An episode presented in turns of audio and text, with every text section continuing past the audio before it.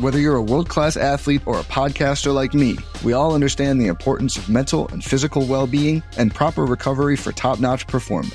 That's why I'm excited that Unified Healing is sponsoring this podcast. Unified Healing is a new and super innovative global network of wellness centers powered by Energy Enhancement System, or EE System. If you haven't heard of the EE System, you'll want to listen up. This technology promotes wellness, deep relaxation, purification, and rejuvenation. At hundreds of locations across the globe, access to a center is easy and affordable. Interested in experiencing the EE System technology for yourself? Go to unifiedhealing.com/bluewire to learn more and find a center near you. That's unifydhealing.com/bluewire. No material or testimonials on the Unified Healing website are intended to be viewed as medical advice or a substitute for professional medical advice, diagnosis, or treatment. Always seek the advice of your physician or other qualified healthcare provider with any questions you may have regarding a medical condition or treatment and before undertaking a new healthcare regimen, including EE System.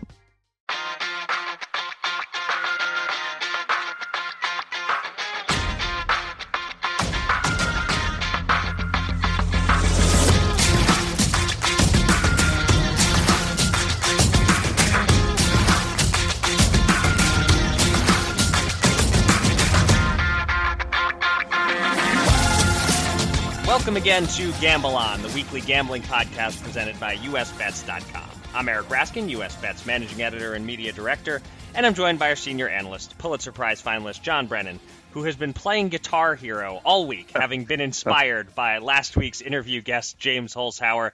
John, have you mastered the Sweet Child of Mine solo yet? You're taunting me now, Eric. I said last week I'm just a slow Twitch guy living in a fast Twitch world. No Guitar Hero, and also, I have nothing to add on the expected body count for Game of Thrones, other than to say that I'll admit I'm terrified of people who watch that show. I mean, I'm the kind of guy who looks for on the internet for alternative endings to Bambi, hoping there's a better finish. And by the way, don't Google search for that because it doesn't. Yeah, it goes in a far different direction. There's no deer involved in any of the alternative endings that I saw. So, I appreciate you not giving away out and out spoilers for those who haven't seen Bambi. That was very gentle of you. Yes, exactly. I'll just note that I have tried Guitar Hero myself, but I stink at it. But I am very good at Cowbell Hero. If you need more cowbell, I'm your guy. Okay. Anyway, thank you to everyone for joining us for episode 37 of Gamble On. If you missed any of our previous 36 episodes, they're all available on SoundCloud or on iTunes or the Apple Podcast app. Just click the subscribe button and you'll never miss another episode. And this week is one of those Traveling Man John episodes where he's on the road covering a conference, except the road is only a few miles long this time, as the conference pretty much came to him at the Meadowlands in New Jersey.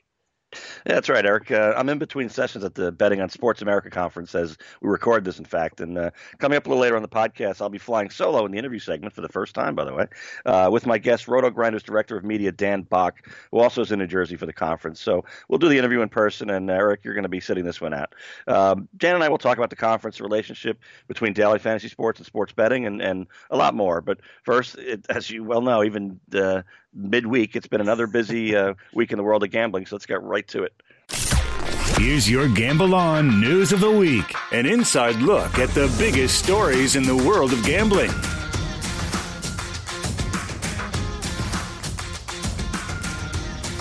Let's start with the Betting on Sports America conference. We're recording this podcast on Thursday morning, so one day down, one day to go. It's 40 sessions, 175 speakers, including our own John Brennan, on a Thursday panel titled New Jersey Land of Opportunity. This is a case where I don't have to give a lot of setup to the news item. I'd rather cede the floor to you, John, to talk about it. So two questions. As a veteran of many similar conferences, what makes this conference unique, if anything? And what were some of the highlights of day one? Well, yeah, Eric, it's not the first gaming conference in the New York City area with a decidedly Eurocentric twist, but this one is, I think, uniquely timed and uniquely located. Many of the visitors, no doubt, are staying at hotels in Manhattan, so they can arrive at the Meadowlands Exposition Center in Secaucus, New Jersey, make all the legal mobile sports bets they like. Just make sure to get them in before the return transportation heads into the Lincoln Tunnel. There's no betting over there.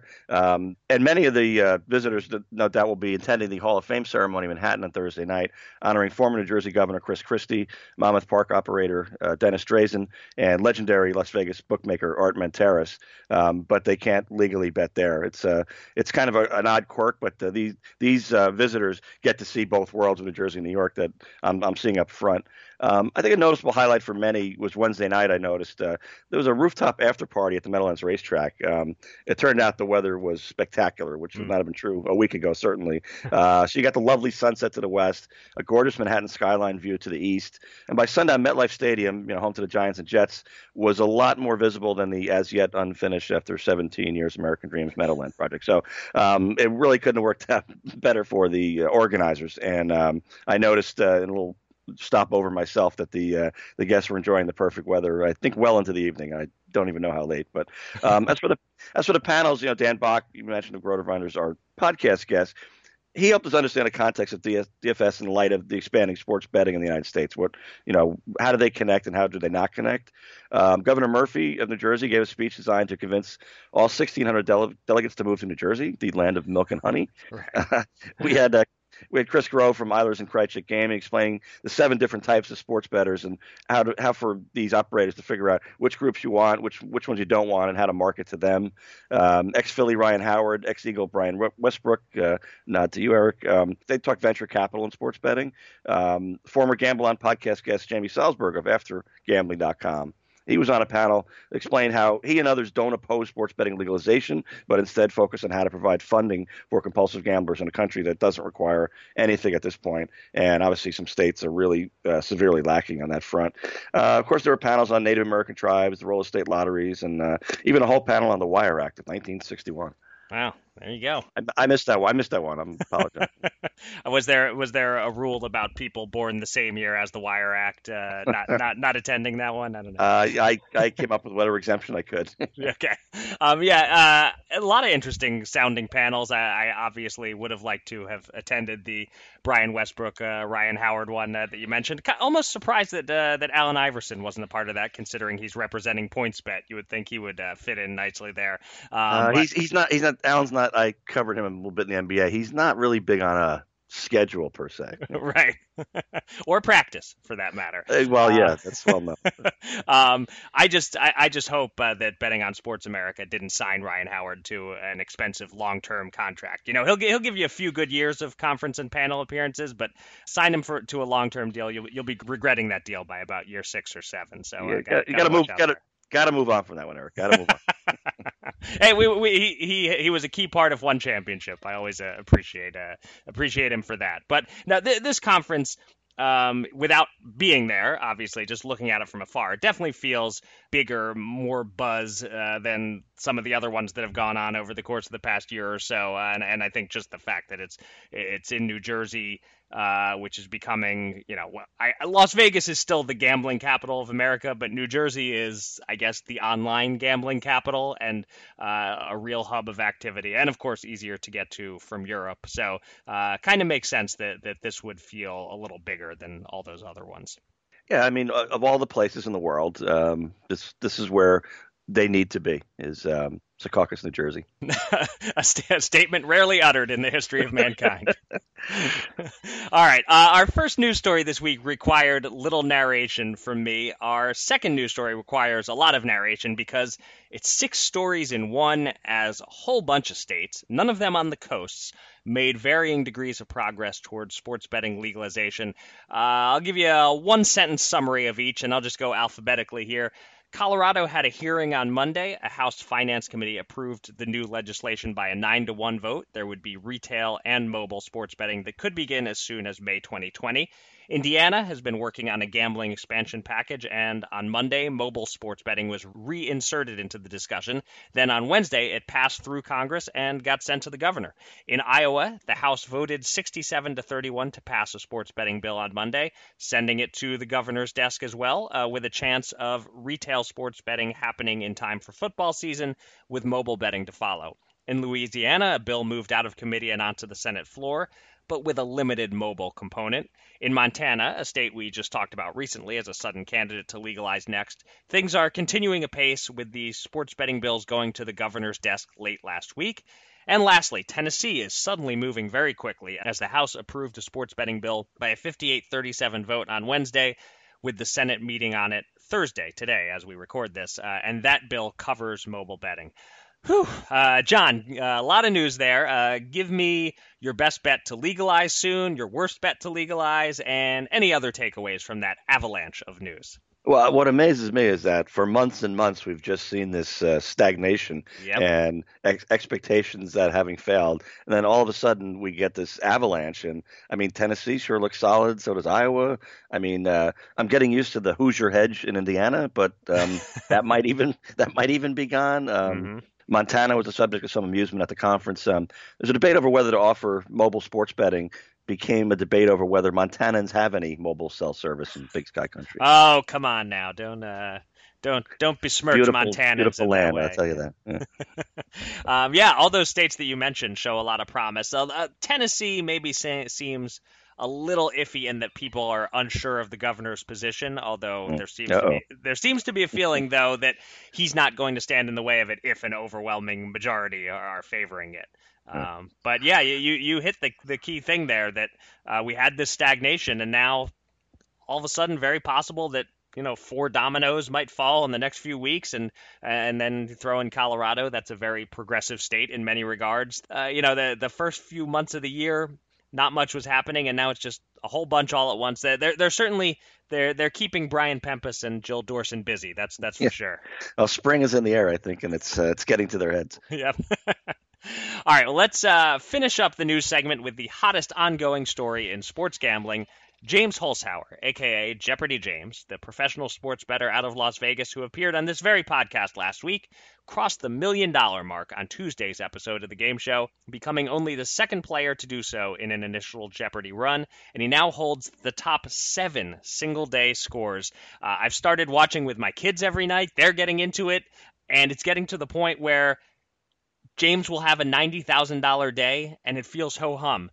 He put up $73,000 on Wednesday night. Trebek seemed almost disappointed.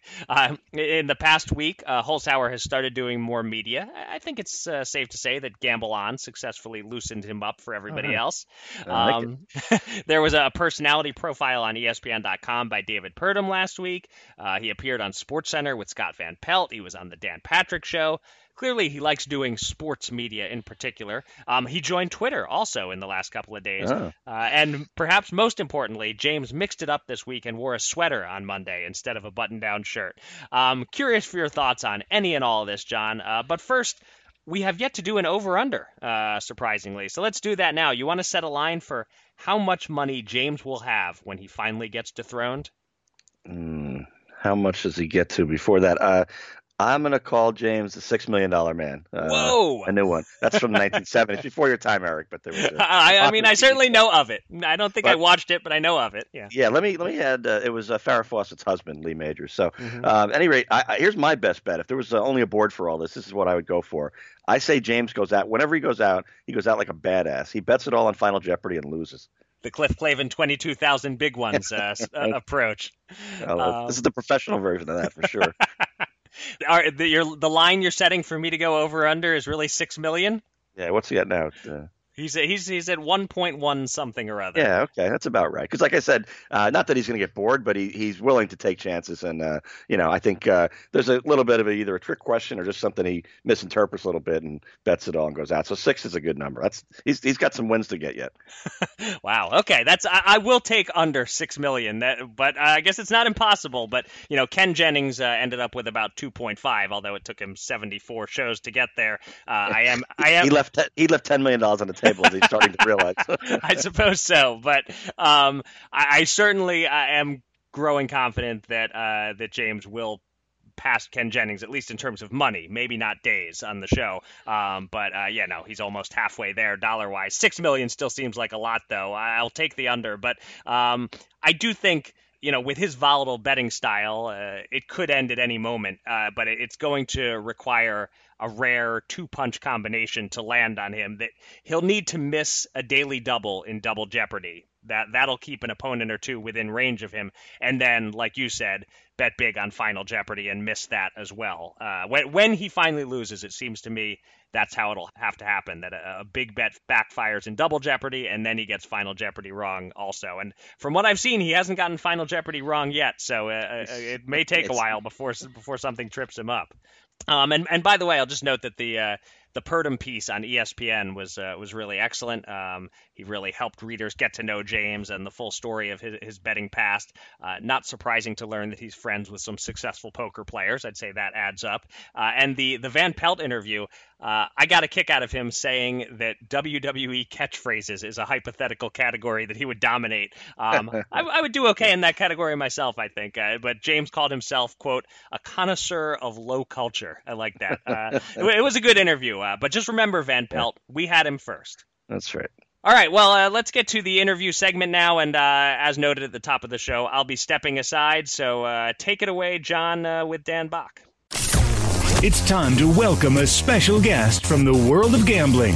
Let's get to the Gamble On interview.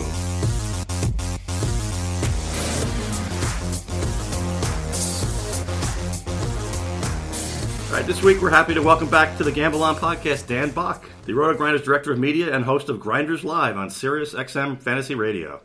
Dan and I are on site of the Betting on Sports America conference gathering of more than 1,600 gaming executives from around the globe. And can there be a more appropriate place in the world for them to gather than the Meadowlands Exposition Center in Secaucus, New Jersey, a stone's throw from the Meadowlands Sports Complex and a few stone throws away from Manhattan.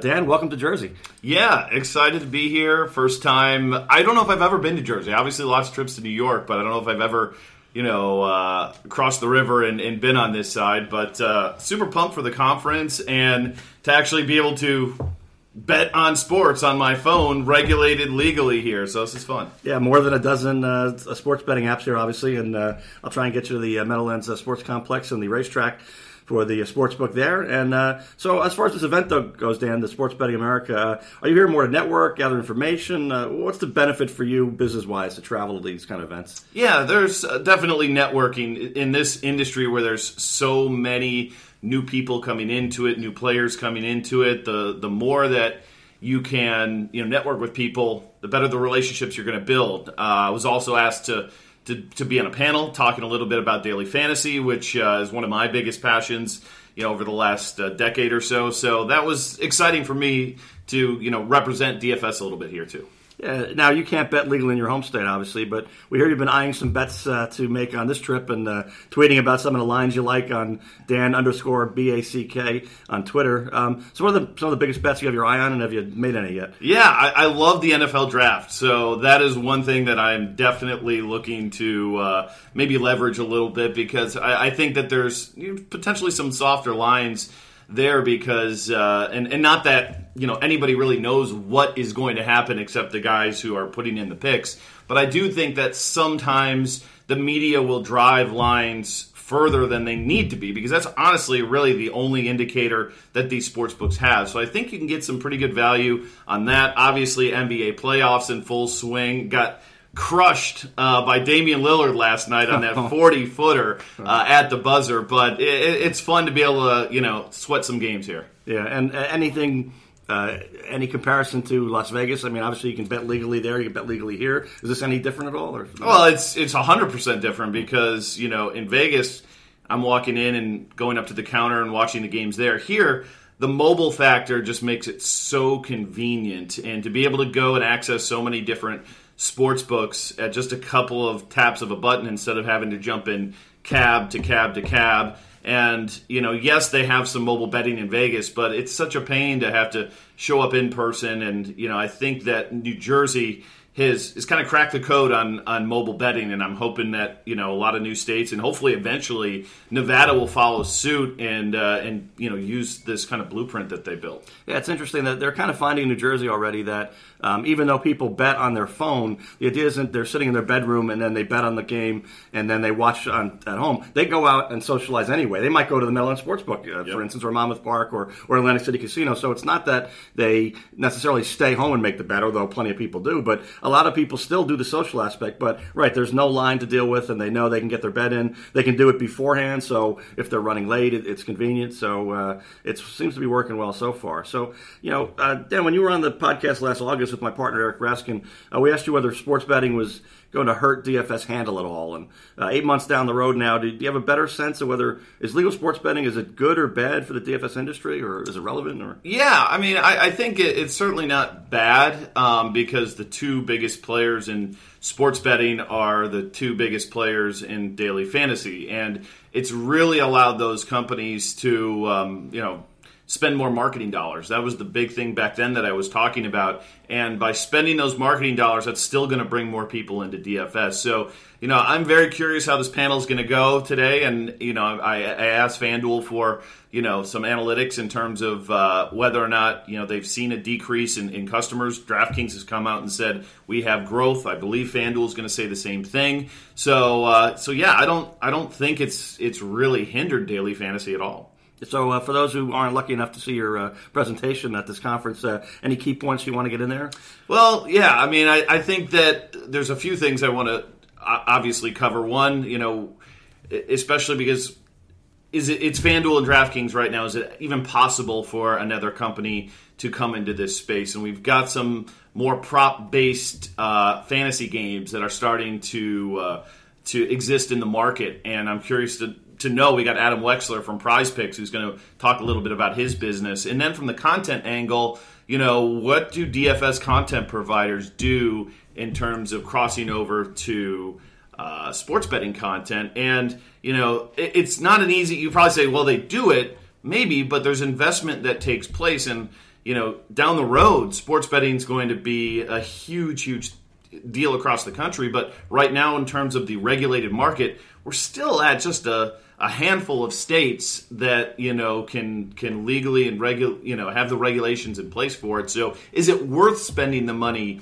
on sports betting content if you're a fantasy operator right now? So those are just a couple of the things, and just excited to hear from our panelists. Yeah, and finally, Dan, do you feel as if casual DFS players are similar to casual sports bettors? How about highly active players in each, or professionals in each? Does it seem that most people who can legally try both will do that, or mainly stick to one preferred mode? What's the crossover or lack of it there? Yeah, and those are more numbers I can't wait to hear from FanDuel, because they're the ones who know, because they operate in New Jersey here, both in DFS and in the regulated gambling market. For me personally, I think that there's a lot of people who might eventually just cross over to betting because it's a little bit easier. You don't take as much time building lineups. But then on the flip side, I also think that winning in the long run against the house betting lines is way tougher than beating Johnny in Nebraska in a head-to-head contest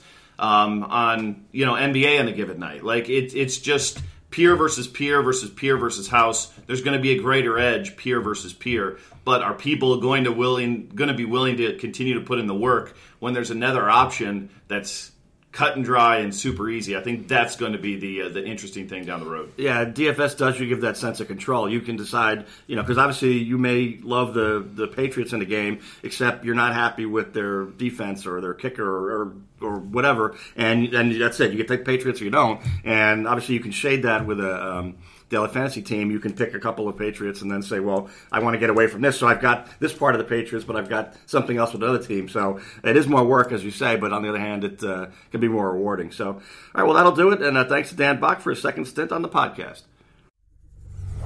2 men. $10,000. Will they run it up or blow it all? It's time to check in on the Gamble On Bankroll.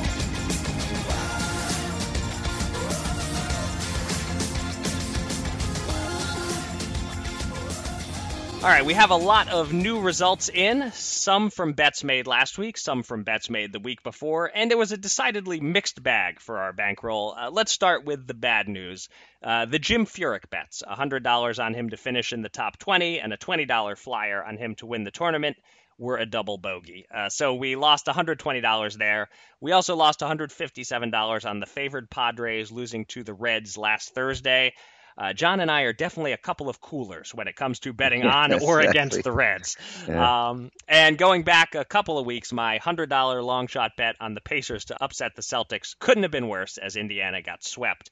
On the plus side, we made up for that Pacers airball with two winning playoff series bets. John put $150 on the Houston Rockets to advance as -300 favorites, so we profited $50 there. And he put another $150 on the Bruins over the Maple Leafs, squeaked that one out in 7 games to win $100. Also, I bet on the Warriors to cover the 8.5-point spread in Game 3 against the Clippers. That won us $100. And my $250 bet on Terrence Crawford to win by stoppage against Amir Khan was a winner, so we won another $100 there. Add it all up, and we lost $27, meaning a loss, but just a small meal. That's about what we're down for the week. So we're ahead by $519 now overall. We have $890 on hold in futures bets. So we have $9,629 to bet with this week, and I'm up first. Now, here's a crazy stat for you. In their last 10 playoff series dating back to 2014, the Toronto Raptors have lost Game 1 9 times. 9 of the last 10, they've dropped Game 1.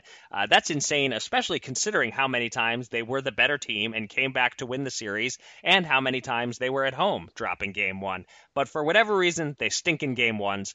And I'm counting on that to continue as I make a total homer pick here. I'm betting $100 on my Philadelphia 76ers. At first, I saw them as a +190 underdog, but I kept sniffing around, found them at +205 at DraftKings Sportsbook to win Game 1. They're about a +150 underdog in the series overall, but +205 to steal Game 1 in Toronto.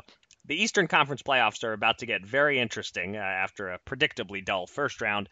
These are some interesting second-round series, and this one gets really interesting if the Sixers earn us some money in Game 1. So I'm putting $100 on the Sixers to take the first game. All right, Eric, NFL draft time. And, I closely listened to Giants general manager Dave Gettleman last year.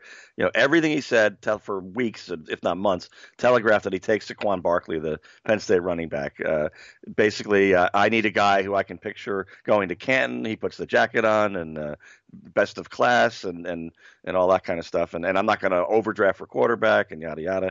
And he did. He picked Barkley. So this year, again, the tea leaves read no quarterback with pick 6.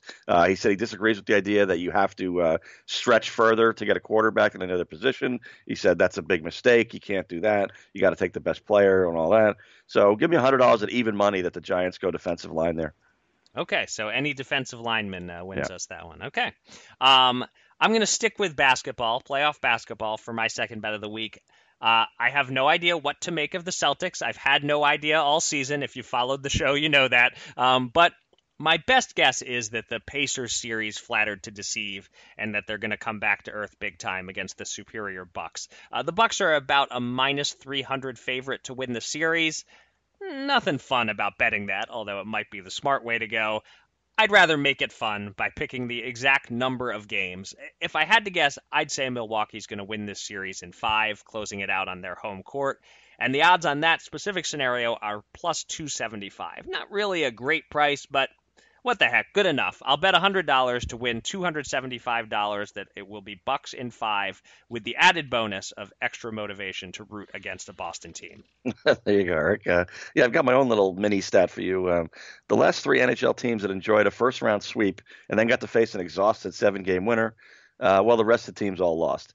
So I think the Islanders might upend that mini streak, actually, in the second round. But my bet instead is on the Bruins, 157 to win 100 over Columbus. The Blue Jackets are going to try and act like they've been there before, but they haven't been there before. They were thrilled to upset Tampa in the first round, and I don't see them having the intensity that the Bruins did after being battle-tested to knock off the Maple Leafs. So, the Blue Jackets might even win Game 1, but they're not winning this series.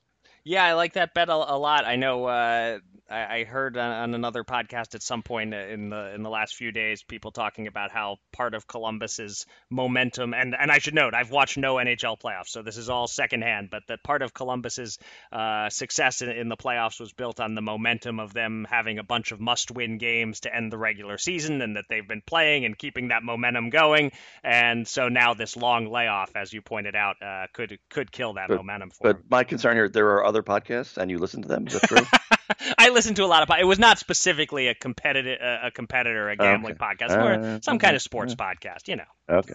All right. Listen, people, all you listeners out there, We don't require that you only listen to us, but we do require that you listen to us every week and keep telling friends and do your part to grow Gamble On. But, you know, you like other podcasts, go for it.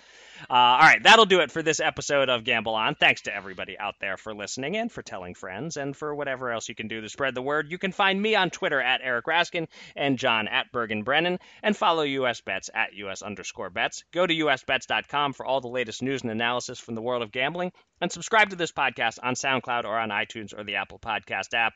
And with that, John, please provide some words to live by and take us out. Eric, it was so nice to see so many Europeans this week who, you know, they go back to the days before New Jersey rolled out online poker in 2013. And they used to ask me, why are Americans so prudish about gambling? And I just told them on the rooftop what I told them way back, which is don't ask a Jersey guy. We're the ones leading the charge, and we're going to continue to do so, I suspect, even beyond not only online poker, online casino gaming, sports betting, online sports betting, and whatever's next. So we'll keep doing that. So for everybody out there, until next time, gamble on.